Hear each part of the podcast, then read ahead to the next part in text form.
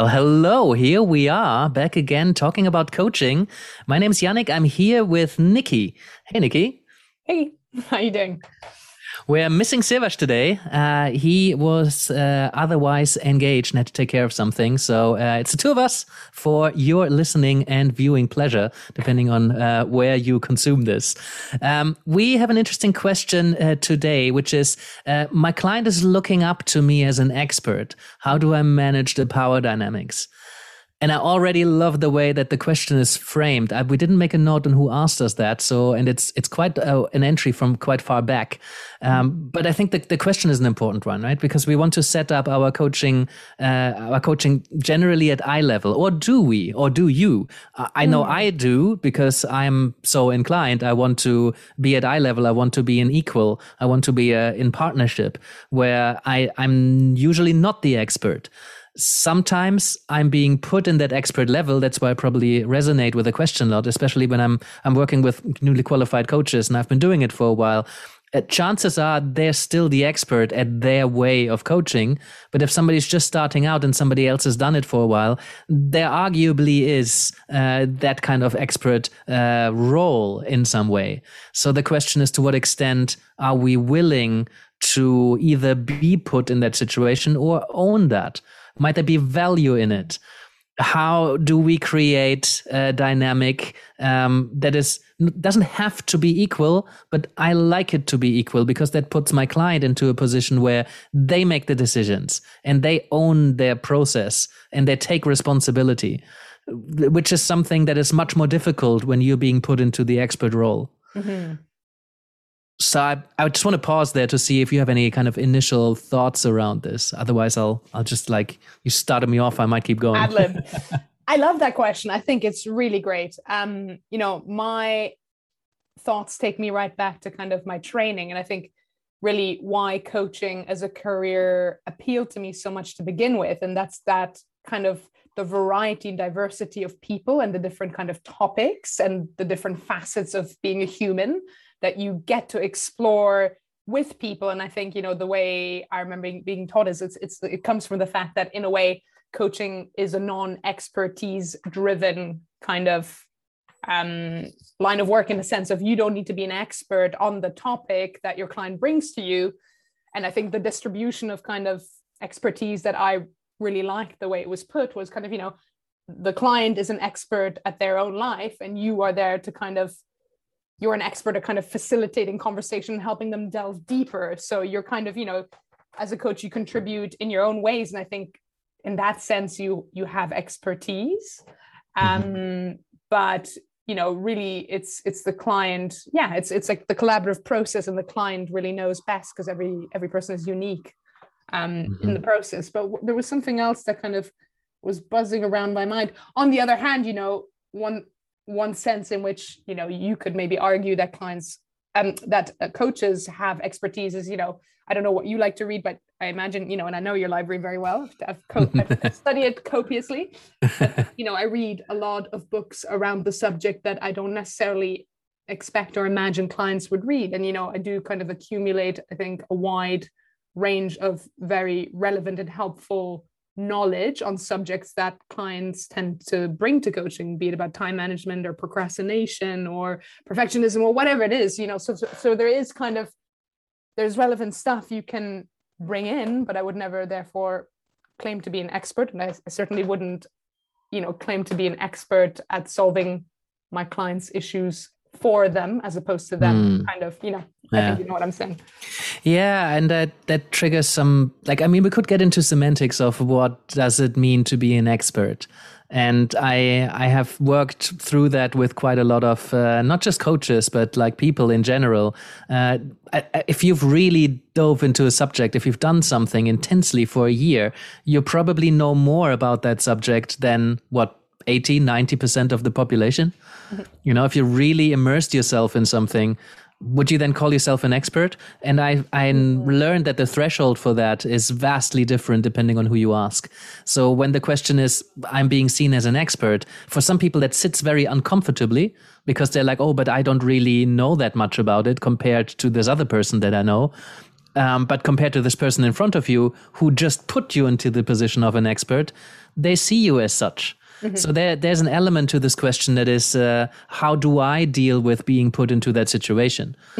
But I think in terms of coaching, what's important is that we have that conversation, that we that we acknowledge the dynamics that seem to have emerged here, and for the coach to ask themselves the question, how does that sit with me? Is that is that adding or taking away from the value I bring to the work? Because mm-hmm. they might be quite happy in the expert role. In the expert role, let's say that they say, expert meaning I have more information on this and I'm happy to put the information on the table, but you're the expert on your life. You have access to all the information about you and how this information might resonate with you and how it might work for you. Mm-hmm. So I, I, can say I have some information, but you're the expert on how to implement them or which ones to implement. Mm-hmm. So that's the question that the coach needs to ask themselves and what the coach need to ask the client i think in those situations uh, it's helpful to acknowledge that it's like i regardless of what kind of words you put on it i um i've i've noticed the dynamic of like you putting me in an expert position or i've noticed you asking me for a lot of guidance or advice mm-hmm. Or i've noticed you asking me for a lot of information in recent sessions or in this session. Um you know it's depending on how what you agreed on in the beginning of what this is and how it works you might express some discomfort with that or some concern. Mm. you know you might use it as a as a, a, possibility or as an opportunity to strengthen the contract or revisit the contract. Maybe you would be okay to share more information but you do want to acknowledge it and perhaps we need to change something here about the contract. If you presented coaching as look i'm i'm not going to give you advice i'm not the expert um, and i'm going to create a space for you to think um, you know, I feel I, that you have the answers and that's what I want to expand and draw on. And mm-hmm. if you mm-hmm. then notice a dynamic where the client is drawing on you to create the answers for them because you're seen as the expert or, you know, they kind of put you in that position, then it's, it's a conversation that is very important because it, it changes the contract. Mm. I mean, I think, yeah, as in so many of our episodes, it kind of touches back on that point of kind of, yeah, setting expectations or clarifying ex- expectations um i mean but the one thing that it made me think about hearing you just speak there was what about you know when we as coaches kind of identify with a certain niche as opposed to kind of calling ourselves a coach more broadly more broadly doesn't that kind of you know i kind of understand why clients might expect to come to someone mm-hmm. who therefore has some ex- expertise and like how yeah how to how to, to work with that really yeah, of course and that's the danger when we create a niche for ourselves mm-hmm. you know because it's kind of implied or perhaps mm-hmm. very consciously communicated that i'm specializing in this or i'm an expert on this in some way and then it's much easier for the client to uh, put you into that position because maybe you've put yourself into that position consciously or unconsciously. Mm. And it does something to the dynamic. And people who have created a niche and market in that way will probably notice that the clients who come to see them, they will want to draw answers from them because they feel you know you know, mm. you know how to work with these kind of people or with this kind of issue or with this kind of pain, with this kind of goal. Mm. And you have seen it. And that's why they chose you because you're specializing mm-hmm. in this and the others are, they don't. Mm-hmm. It's enter- it almost kind of blurs that line a bit more between mentoring and strict coaching as well. And I, you know, I definitely right. feel like in the material that I kind of come across, there does seem to be a bit more, you know, a divide between people who are just completely open and non-expertise driven, and then people who, yeah, kind of maybe through a niche have kind of drawn on certain recurrences and similarities and come up with a bit more kind of a systematic way of working. And I guess the difference is a bit more like how how much do you kind of really be president focus in on and embrace the individual in, in their complete mm. uniqueness versus where where can you and i think that is a reality though generalize about certain things and that seem useful and are recurrent enough that it seems appropriate right. to to yeah generalize yeah yeah exactly if if you've developed a system or if you developed a model for something and you advertise your coaching services through that, mm-hmm. then it already communicates that you've done that based on your expertise. Mm-hmm. So I think to, to address the question quite directly, how do I manage the, the power dynamics? Not just by acknowledging them as they show up, but also by reflecting on how do you set up the power dynamics mm. with the way that you're marketing, with what your message is.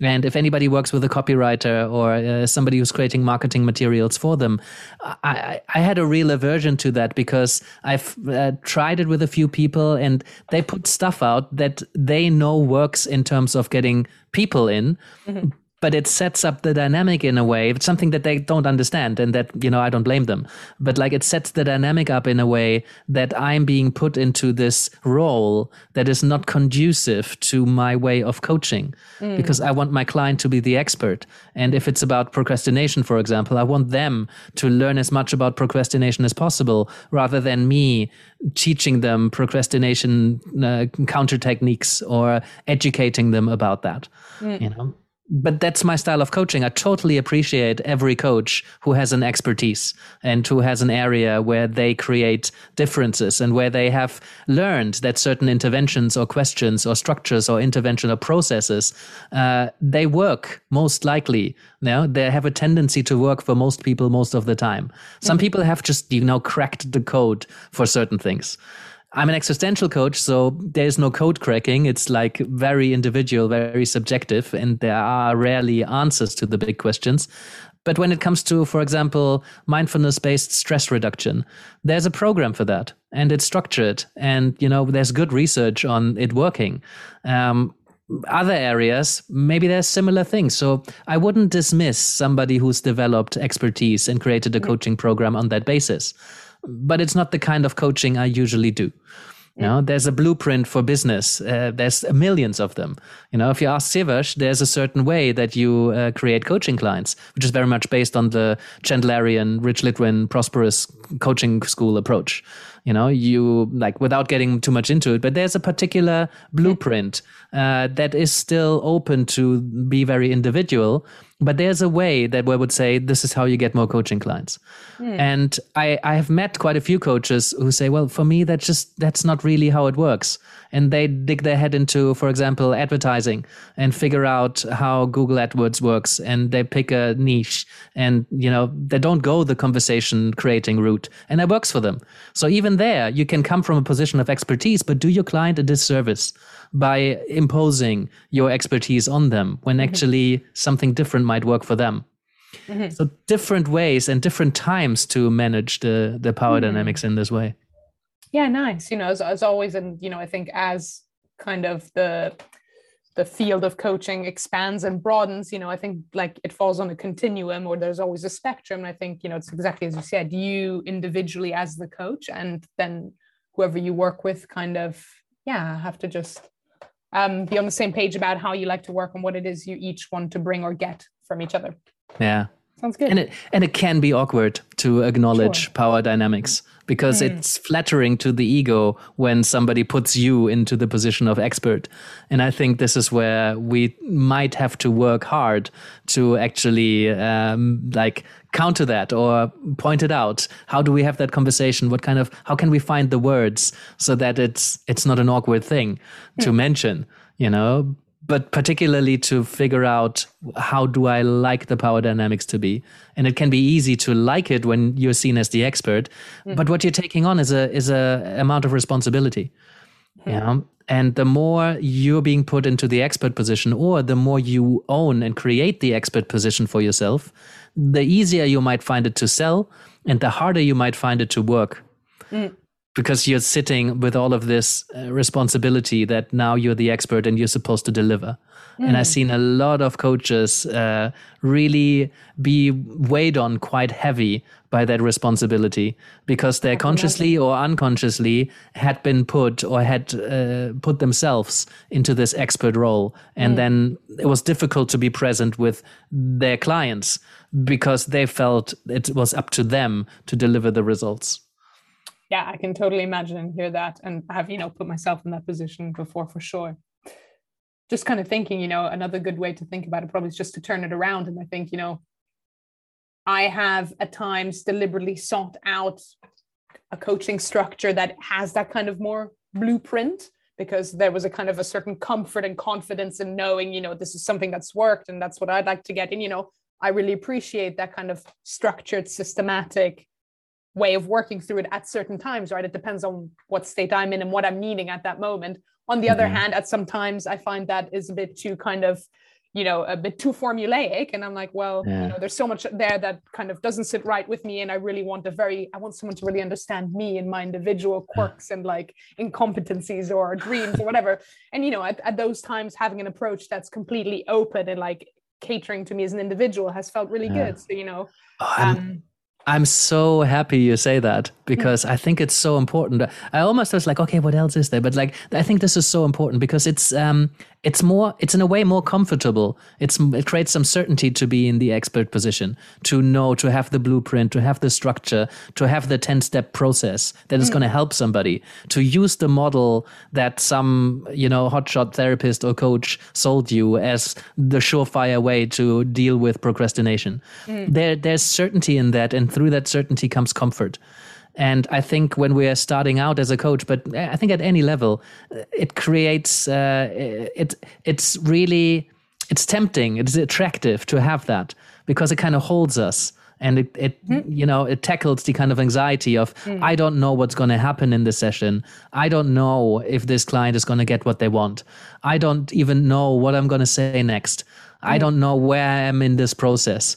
And I think it takes a level of courage to to enter this space of creative dialog mm-hmm. You know, to create to to enter a space where you don't know what's going to happen and you don't know uh, what the process is.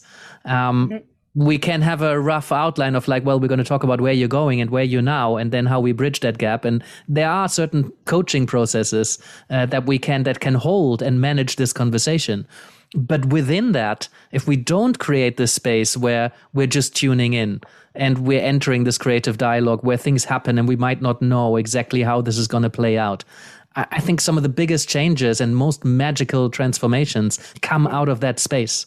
And if you were to be the expert who applies a certain process because you know how these things work, sometimes you really take something away and sometimes you really add something. Mm-hmm. So it's, a, it's another one of like, there's not necessarily a better or worse, mm. but it needs to be contracted with a client and see what they want and what you feel is going to most help them in this scenario.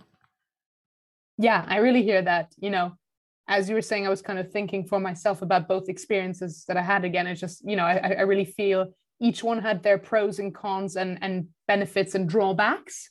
Um, I feel like it's a bit kind of if you're maybe shorter on time and you're very specific and you know what you want, you go to maybe, or I would have a tendency of going more to the formula.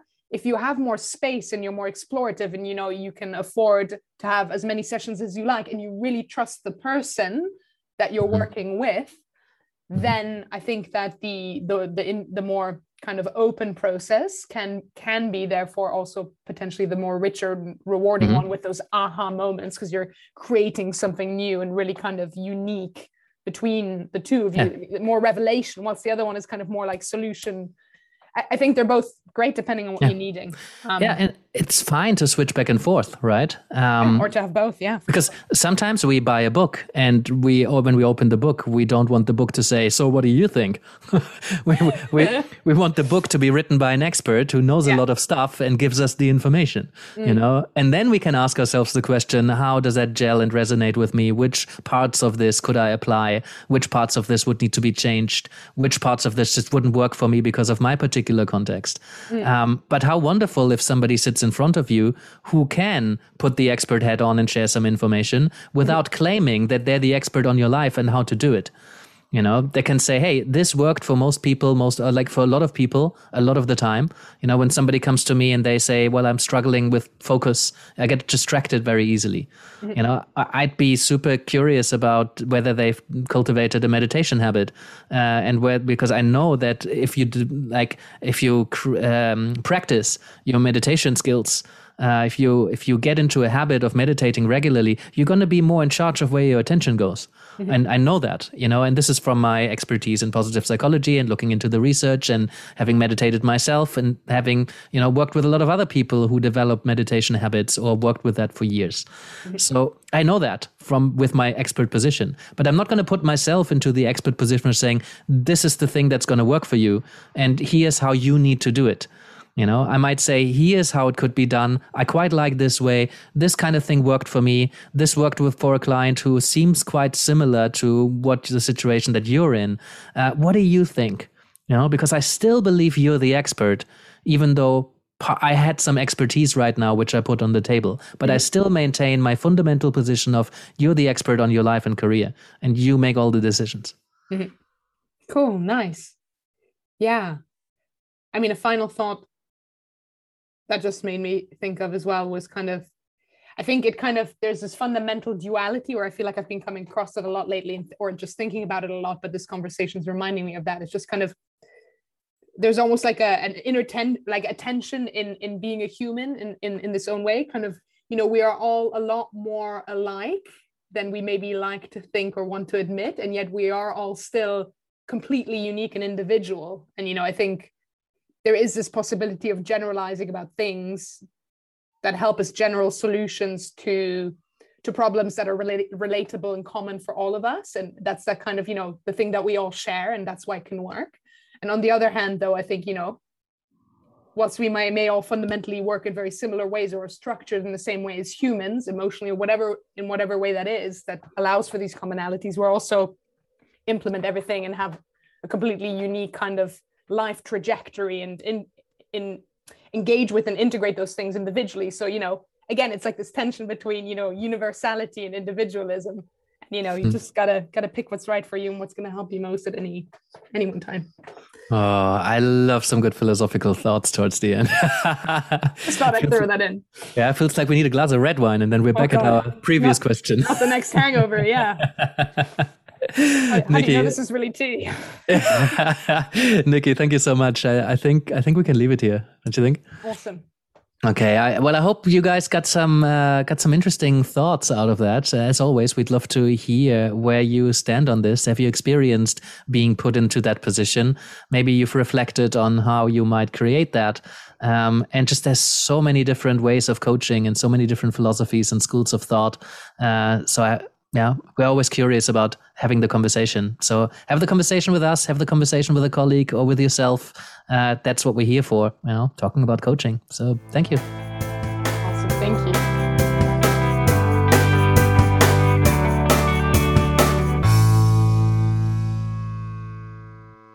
Thank you for being with us today. I appreciate your commitment to learning and growing as a coach.